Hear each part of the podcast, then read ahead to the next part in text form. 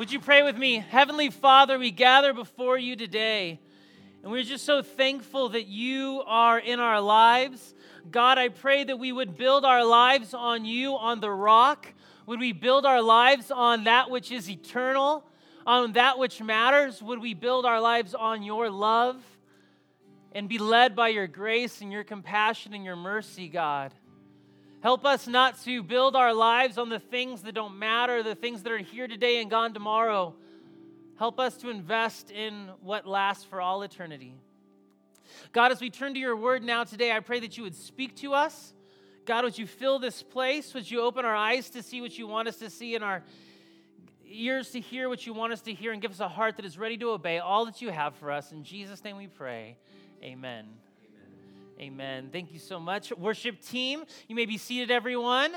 Good morning. Good to see you all. Welcome to Alpine Church. I just want to let you know if you're a student, if you're in fusion age, 7th through 12th grade, uh, right now there is a class going on uh, for you in room two. So if you want to go and head over to that, you may. Uh, well, good morning, everyone. My name is Scott Krebs. I'm a teaching pastor here at Alpine, and I'm excited to be with you here today. If you are new with us, this is your first time at Alpine Church, we're so glad that you've chosen this Sunday to be at Alpine. We're all about helping people pursue God. So, wherever you are in that journey, we want to help you take the next step.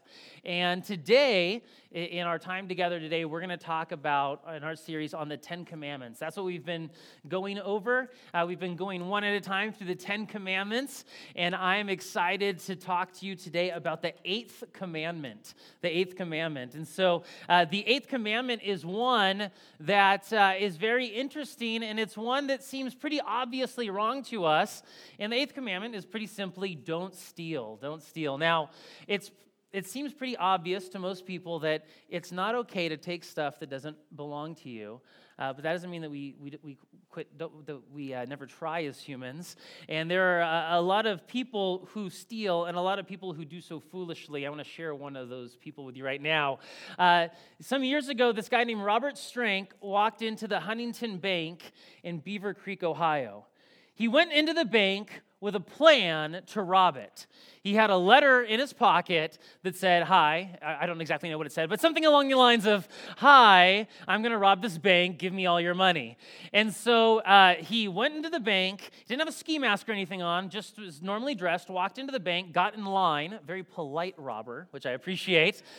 Got in line, and as he was in line, he fainted, passed out right there in the middle of the bank. And so the tellers saw this. They were concerned about this customer who had passed out. And so they called an ambulance. And as the ambulance was on its way, Robert came to but was not going to be deterred from his plan. So he weakly stood up, pulled out his paper, and handed it to the teller and said, Hi, I'm trying to rob you. It was about that time the ambulance showed up and uh, they began to, they checked him out, they took a look at him, said he was okay, and handed him over to the police, who kindly took him to jail. Now, Robert is not the sharpest thief in the world, is he? Uh, but he's not only guilty of breaking the law, but he's guilty of breaking the eighth commandment, which is don't steal. And that's what we want to talk about today. Now, probably when I told you we were going to talk about this, or maybe if you've been following along, you knew today we were going to talk about stealing, not stealing, you probably thought, wow, this is great. Finally, finally, we're at one of these commandments that I can feel good about.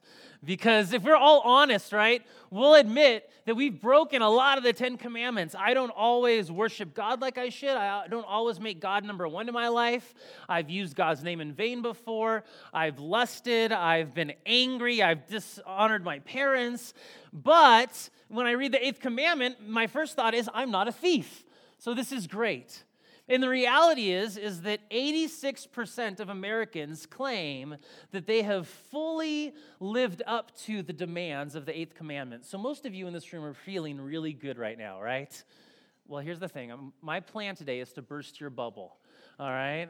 I want you to walk away today feeling and knowing that you have broken the eighth commandment. And it's not because I don't love you, because I do, but I want you to hear what God's word has to say. Because theft and stealing is a real problem in our world, in our hearts. It's a problem in our world. We've all seen the videos on Amazon or on Facebook of people stealing like Amazon packages from the front door, right? We know that that goes on. I, as I was uh, decorating our house this weekend, I remembered when I was a kid, one Thanksgiving weekend after we decorated our home, our family came back from a, a, night out. We came back to our house only to notice that two of our toy soldiers had been stolen off our front lawn. Uh, uh, Merry Christmas to us, right? And so there is stealing that goes on, um, but the eighth commandment goes a lot deeper than that. So, what I want to do with you today is I want to talk about the eighth commandment. I want to talk about what it meant for the people who first heard it, and I want to talk about what it means for you and me today. So let's look at the eighth commandment. It's really simple. You can memorize it here today. Exodus 20:15 says, "You must not steal. Don't steal. Thou shalt not steal." If you want to use the King James version, right? Now remember how the 10 commandments came about. Moses, the leader of the Israelites, is on top of Mount Sinai. God gives him the law. God gives him the Ten Commandments. It's written in stone by God's by God's own hand, his own, uh, his own, he creates these Ten Commandments, he puts them into being. Uh, Moses brings the law down and he delivers it to the people. And uh, the Israelites were supposed to follow the Ten Commandments because they, this was for their good. You might remember if you were here in week one, the Ten Commandments start off by God saying, I am the Lord your God who brought you out of slavery in Egypt. I love you. I'm on your side. I care about you. And here's how to live a life that is going to be good and joyful and profitable. And it begins with the Ten Commandments. These were God's demands on his people. And so when the Israelites heard the eighth command, they knew that God meant don't take things that don't belong to you, whether it's property, food, animals, or money. Don't take stuff if it's not yours, right? That's the heart of the eighth commandment. Now, there are lots of ways that this was applied in the Old Testament. There are lots of examples of people breaking the eighth commandment. For example, in the old in the ancient world, sometimes people would move their boundary markers on their property in the middle of the night. So in the ancient world, you didn't have like vinyl fencing or anything like that, right? And, uh, and so uh, people, to mark off their property, they would put stones or other markers out there. And if you were dishonest, then you might, in the middle of the night or when no one was looking, you might move the stones to give yourself a little more property. It's sort of like the ancient version of building your fence on your neighbor's property, right? To enlarge your borders. That's what was going on in the ancient world. It's a violation of the eighth commandment. Another violation of the eighth commandment, do not steal. Another violation is kidnapping. If you kidnap someone, that's you're stealing them. That's wrong. That's against the law. Whether you steal them into slavery, into servanthood, or if you steal them for marriage. That happened a lot in the ancient world. If you wanted to marry someone and they didn't want to marry you, just kidnap them, and uh, that would solve the problem. And so God says, though, that's wrong. That's not right.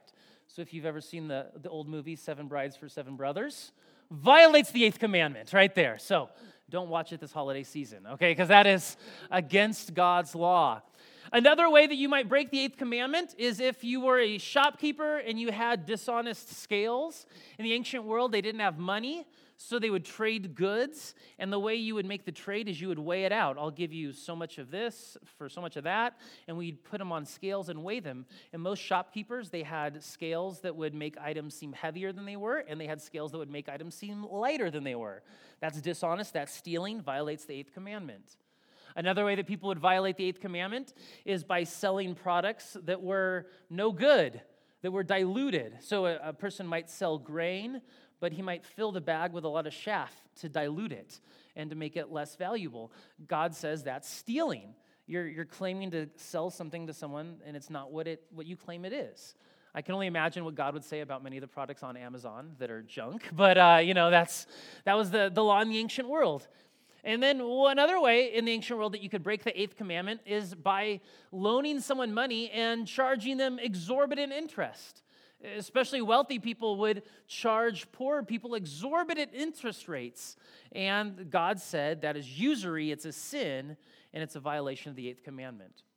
Now, in the Bible, if you stole, if you violated the eighth commandment, the punishment was you had to pay the value of whatever you stole, and then you also had to pay the value that you would have received had you sold it to somebody else.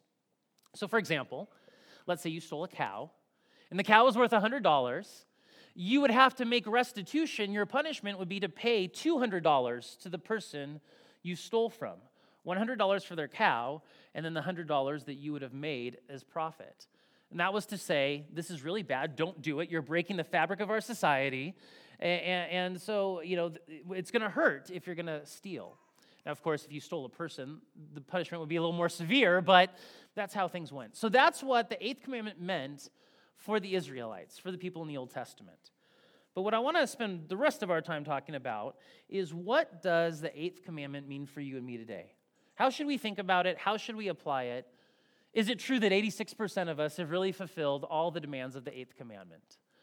The answer to that is I don't think so, because I think the Bible teaches us pretty clearly that we are all modern day thieves. We're all modern day thieves, and not like the fun Aladdin kind of a thief. That's not what I mean, all right? You know, we're not like that. We are thieves. We break the eighth commandment. Yesterday, um, I was reminded of this yesterday. Somebody confessed to me, a friend of mine, she, she said that, so yesterday she had to go to the store and she had to buy a birthday present for her daughter to take to a birthday party.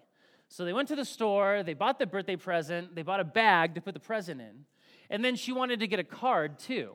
But she didn't want to buy like a $6 Hallmark card. She just wanted to buy one of those like you know the little blank cards that kind of go with gift bags those little like little like less than a quarter sheet of paper just like a little little nothing piece of paper she wanted to get one of those for a card and so she picked it up and she looked at the back of it and it said it was a dollar fifty for this little nothing piece of paper. It was a dollar fifty. And her first thought was i'm just going to steal this because this is ridiculous. This is ridiculous. This is not worth a dollar fifty. I'm just going to steal it. That was her first thought. Now she didn't do that and i'm really glad she didn't do it because she's my wife okay?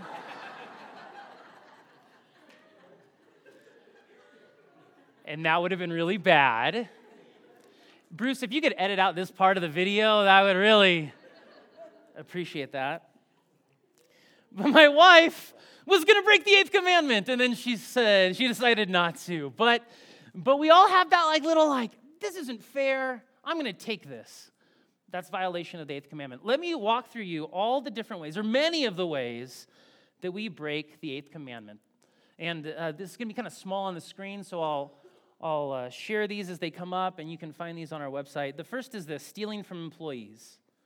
The Bible has severe warnings for those who steal from their employees. So if you're an employee right now, this is this is a really good moment for you. Okay, right now. This is this is as good as it's going to get this morning because in James 5:4 it says this.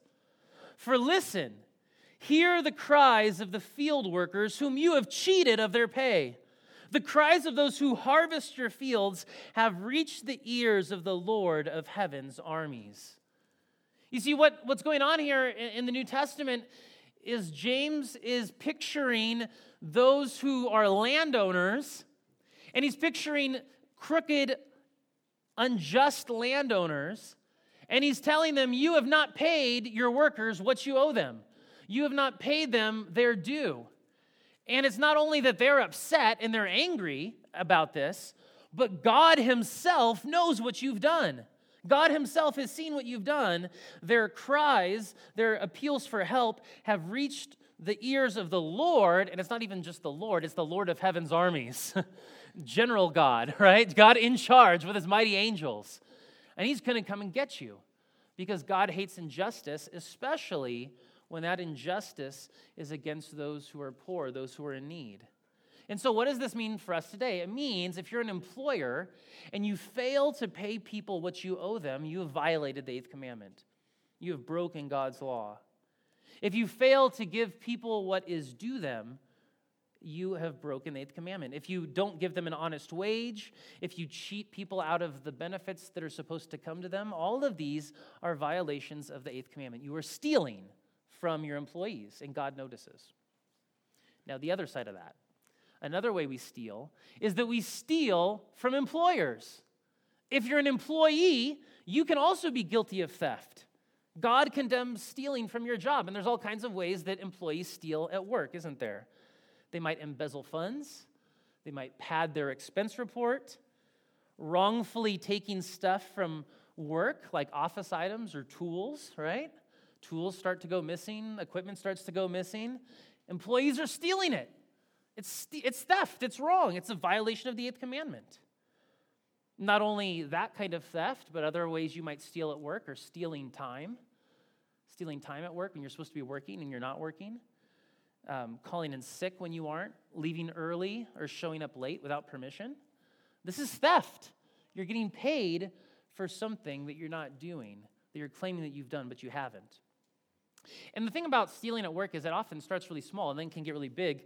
Um, Gilberto Escamilla worked for the Cameron County Juvenile Detention Center. And for nine years, he worked in the kitchen of the detention center. And for nine years, every week, he would steal some of the fajita meat from the prison. And he would turn around and sell it on the street. And after nine years, he was caught Uh, stealing the fajita meat, and prosecutors figured that in nine years he had stolen $1.2 million worth of fajita meat. That's a lot of meat. That's a lot of meat. And he was found guilty. He went to jail 50 years, 50 years for stealing fajita meat. Little, little crime starts small and gets really big. That's what happens when you violate the eighth commandment. Don't steal from employee, employers. A third way we might steal is stealing from society. Steal, now, what do I mean stealing from society? This is one that the Bible explains pretty clearly in Second Thessalonians. It says, Even while we were with you, this is the Apostle Paul writing, even while we were with you, we gave you this command those unwilling to work will not get to eat. Yet we hear that some of you are living idle lives, refusing to work and meddling in other people's business. We command such people and urge them in the name of the Lord Jesus Christ to settle down and work to earn their own living. If you are capable of working, if you are able to work, and you refuse to work, you are stealing from society. You're telling the church, your family, or society, pay for me. And you're refusing to work. And the Bible says that is stealing, it's breaking the eighth commandment. And it gives some rationale for that. Look what happens when you don't work and you're idle, when you have nothing going on. What do you do? You, you meddle in other people's business. You become a pest. You become, you become annoying. You, you start to stir up drama because you don't have anything to do all day. No, God's not talking about people who are not able to work because of medical reasons or some other compelling reason that they can't work. He's talking about people who are able to work and refuse to. You know, people who just live in their parents' basements, play Fortnite, watch Disney Plus, and that's all they want to do. You're stealing. Stop it. Quit it. Breaking the eighth commandment. Stealing from society. Another way that we steal fraud and embezzlement. There are all kinds of ways to defraud people in the modern world. More technology means more ways to commit fraud check fraud, writing bad checks, internet sales fraud, selling fake or counterfeit items, uh, taking money for items online and then not shipping them, identity theft, pyramid schemes like Bernie Madoff, insurance fraud, charity fraud. We could come up with more and more frauds that are, that are committed all the time. The list goes on. And then there's embezzlement, right? Mishandling money that is put into your care. Either people invest in you in some way and you mishandle their money, or you're just an employee. You work at a store, you take money out of the cash register. You are in charge of payroll and you create fake employees, or you take money out of payroll taxes, or you know somehow you, you, you just take money here and there from, from your company in, in all kinds of creative different ways. A friend of mine, he uh, runs a cybersecurity business, and he told me that pretty much all cyber uh, security crime that employees do, it all kind of happens the same way. It starts off that some employee at a company has a need. You know, he needs to pay medical bills. He, he has some, he has to pay for some house repair or something, and he doesn't have the money. And so he thinks, I need $2,000. I know I can steal $2,000 from work. And he does it. He steals $2,000 from work, and then what happens? Nothing happens. He gets away with it. And so he steals another 2,000 and another 2,000, and pretty soon you have $1.2 million worth of fajita meat, right? he says that's what happens over and over again. The people who steal from their, their employers, they're just like us. They're just normal people who are in a tough spot, panic, start breaking God's law, start stealing, and then get in way over their heads. So, fraud, embezzlement, all these are violations of the eighth commandment.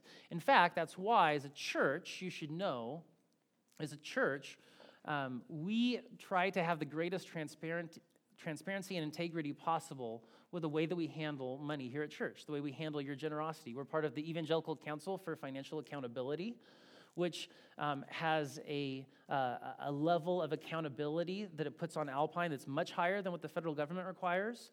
It creates uh, much, many more checks and balances, much more transparency, makes us uh, have a lot more integrity than even the federal government requires. And the reason we do that is to show that we are honest with your money. And so, one question for you to ha- ask yourself is how honest, how much integrity do I have when I have money that's not mine, when I handle money that's not mine?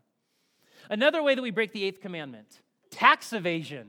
You knew that was going to come. I feel like Family Feud a little bit right here. Like, and what's the next most popular way to steal tax evasion? Now, how many of you love the federal government and Congress? You don't need to raise your hands because no one would put their hands up, right? I don't love a lot about our government. You don't love about, a lot about your government, but we still have to pay taxes. Not just because if we don't pay taxes, we're going to go to jail, but because God requires that of us. In Matthew 22, some people said, Jesus, do we have to pay taxes? If we're God's people, do we have to pay taxes? And God said, Jesus said, rather, God, uh, everything that belongs to God goes to God, but what belongs to Caesar, which represents the federal government in that day, what belongs to Caesar should be given to Caesar. In other words, Jesus says, look, your greatest duty is to God, but you also have a duty to the government. You got to pay your taxes. Doesn't matter if you like Caesar, it doesn't matter if you dislike Caesar. It doesn't matter if, if Caesar hates Christians, you still got to pay your taxes. And so, as Christians, God expects you to pay your taxes. And if you try to evade those taxes, if you try to illegally get out of paying them, you're stealing, you're breaking the eighth commandment. Another way that we steal is through intellectual property. We steal intellectual property. You steal a paper at school, claim it as your own. Download a paper online, I guess, and claim it as your own. That's stealing intellectual property. Copy, I remember doing this in junior high. Copy someone's homework, turn it in as your own. That's stealing. It's wrong. It's a sin. Somebody has an idea at work, and you steal that coworker's idea and you pitch it as your own. Don't give them credit. You find an idea online, you present it as your own at a business meeting, you take credit for it. That's stealing, intellectual theft. It's a crime for the US, before the US government, and it's a crime before God to steal intellectual property. A couple more. This one is a little different stealing love. Stealing love. Another way that you and I can break the eighth commandment is to steal love. Now, the government's never going to arrest you for stealing love. But it's a, it's a sin in God's eyes. Stealing love is when you think how you might steal in a relationship. You manipulate people to get love out of them. Love is supposed to be a gift, but you force it. You demand it. You throw a pity party. You complain a lot. You whine about how your partner doesn't love you enough. You demand love. You demand compassion. Instead of letting love be a gift, you demand it and you fight and complain until you get what you want. It's stealing love. And one more way that we steal robbing God. Robbing God. Did you know that it's possible to rob God? Malachi talks about this in Malachi chapter 3, verse 8 in the Old Testament. Here's what it says Should people cheat God? Yet you have cheated me. But you ask, What do you mean? When did we ever cheat you? You have cheated me of the tithes and offerings due to me. See, what's going on in the book of Malachi is the Israelites, God's people, they were supposed to give 10%. They were supposed to tithe off their income to God. That was part of God's law. It was part of their agreement with God called a covenant with God eh, that they willfully went into with God. And they said, Yes, God, we'll follow your law, we'll follow your commandments. And part of that was to tithe, give 10% to God. But in this day, at this time, the Israelites, by and large, had stopped doing that. They'd stopped giving to God. They stopped supporting the work of the temple and the work of the priests. They refused to give 10%. And God says, You have cheated me. You have robbed me of what is due me. As a result, the Israelite society was falling apart. Economically, they were devastated. And God says, The whole reason that you are economically falling apart and having all these problems is because you have cheated me. And so, if you're a Christian here today, you need to ask yourself do you rob God? Now, we're under a different situation than the Israelites in the Old Testament. You know, we're not under the Old Testament law in the same way, but God still commands and tells us to be generous.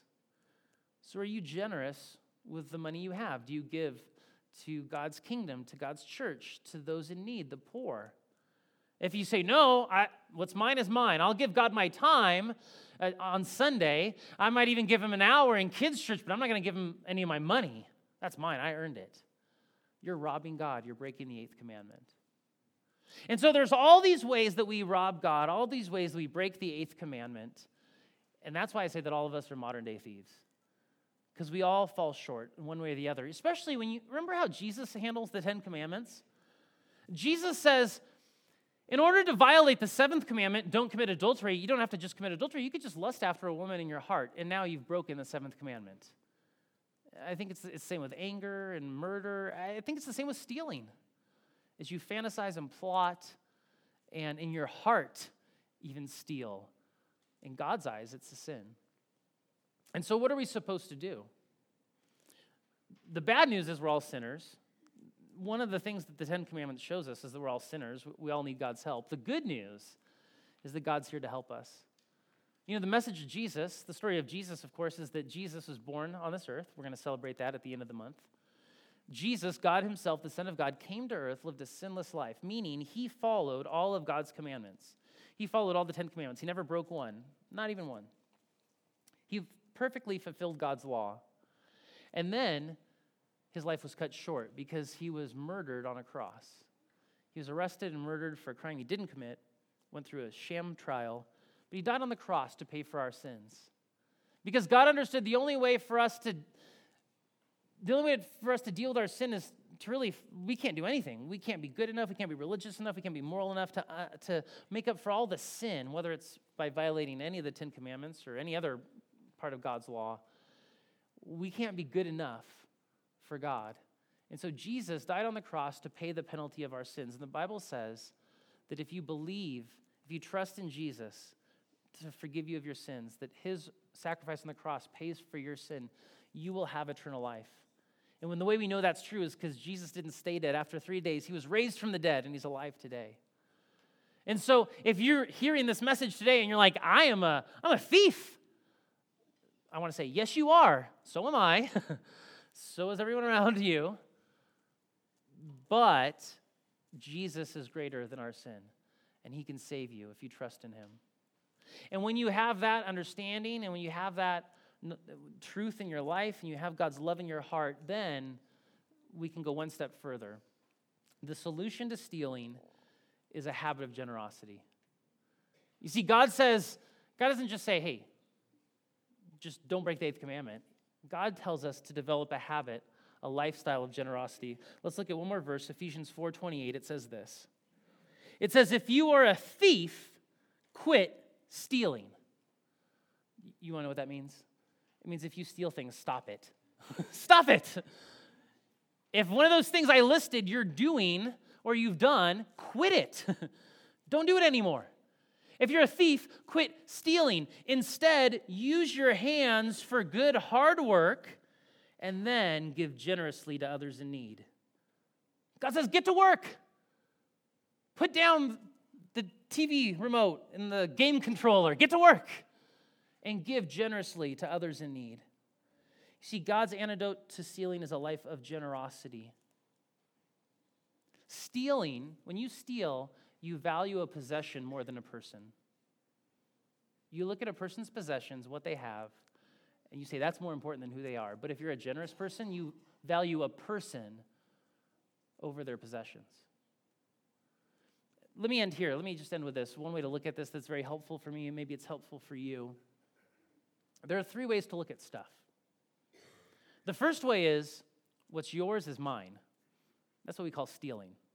That's what we teach our kids in preschool not to do. right? Older brother says to younger brother, Those are my Legos, and takes them from younger brother's hands. What's yours is mine. That's stealing. That's wrong. We all know that. We all get that. But there's another way to look at your stuff that's also wrong, and that's the, the attitude that says, What's mine is mine. That's selfishness. If you say everything I have, my money, my stuff, I earned it, it's mine to do what I want with, that's selfishness. Because it fails to consider something very important that everything that you have doesn't ultimately belong to you, ultimately it belongs to God. Everything we have, we have been entrusted to from God. It's his. And so God wants us to move beyond what's mine is mine, which is selfishness. God wants us to get to what's mine is God's. And that's an attitude of generosity. The attitude that says everything I have, whether it's a little or a lot, everything is a gift from God. And really, all I am is a manager of God's resources in my life. All I am is a steward of God's resources in my life. And here's the great thing here's the great secret God lets us keep like the vast majority of it to do whatever we want with. It's really just a pretty little amount that God wants us to give to Him, give to the church, give to help those in need. The vast majority of it, God says, hey, use it how you want to use it, as long as it's, you know, God honoring. But when we begin to look at stuff differently and say, what's mine is God's, then we begin to have that heart of generosity that God wants for us. That's the point of the eighth commandment. It's to push us away from selfishness and stealing and to develop in God's people a heart that is generous, a heart that says, Missions Week, packing meals for kids, $80,000, no problem, let's do it. A heart that says, There's people in my small group who need help. Maybe I'm in their life so I can help them. People that say, God's calling us to, to Syracuse and to, to build a church building in Syracuse to reach more people, I'm all in. When you realize what's yours is God's, you're going to become a generous person. And that's my prayer for all of us. Let's pray. Heavenly Father, I pray that we are generous. Lord, that out of the fact that we see what you have done for us and how you have loved us and how have you have been so generous and gracious to us, may we be generous to other people. Lord, as we've just thought through today the eighth commandment and what it means in our lives and what it can look like in our lives to break it, Lord, as you have revealed to us our sin, help us admit that now to you. Help us to be dissatisfied with a life of sin and stealing. Help us instead to see how generous you are to us, how Jesus died in our place for our sins and may that generosity come into our lives, transform us and change us, and lead us to be generous people every day. We love you, Lord. We pray this all in Jesus' name. Amen. Well, we're going to move now to a time of communion. We practice communion once a month here at Alpine Church. And we do that because communion is a way for us to remember what Jesus has done for us, how he died on the cross for our sins and how he took our place on that cross. We practice communion because Jesus instituted it. In 1 Corinthians 12, or 1 Corinthians 11, rather, we read, For I received from the Lord what I also delivered to you, that the Lord Jesus, on the night when he was betrayed, took bread, and when he had given thanks, he broke it and said, This is my body, which is for you. Do this in remembrance of me. In the same way, also, he took the cup after supper, saying, This cup is the new covenant in my blood. Do this as often as you drink it in remembrance of me. For as often as you eat this bread and drink the cup, you proclaim the Lord's death until he comes. And that's what we're going to do here in just a moment at Alpine. If you're a follower of Jesus, if you trust in him and him alone for the forgiveness of your sins, then I want to invite you forward. Either the tables up here or the tables in the back in just a moment. Take a wafer, which represents the body of Christ, which is broken for you. And you can dip it into the juice, which represents the blood of Christ, which was shed on your behalf. And we participate in communion today as a church family. You know, we're all equal at the foot of the cross. It Doesn't matter who you are and where you come from, what you've done or what you haven't done. We're all equal before the cross. And so if uh, you trust in Jesus as your Savior, then this time is for you, and we invite you to participate in communion with us. Would you pray with me one more time? Heavenly Father, thank you. Thank you for the cross. Thank you that you loved us so much that you sent your Son to die in our place. Thank you, Jesus, that you took on the shame of the cross, that you went all the way to rescue us from our sins. And thank you that we can have new life in you. I pray that this act of communion today would be an act of worship and praise to you. In Jesus' name we pray. Amen.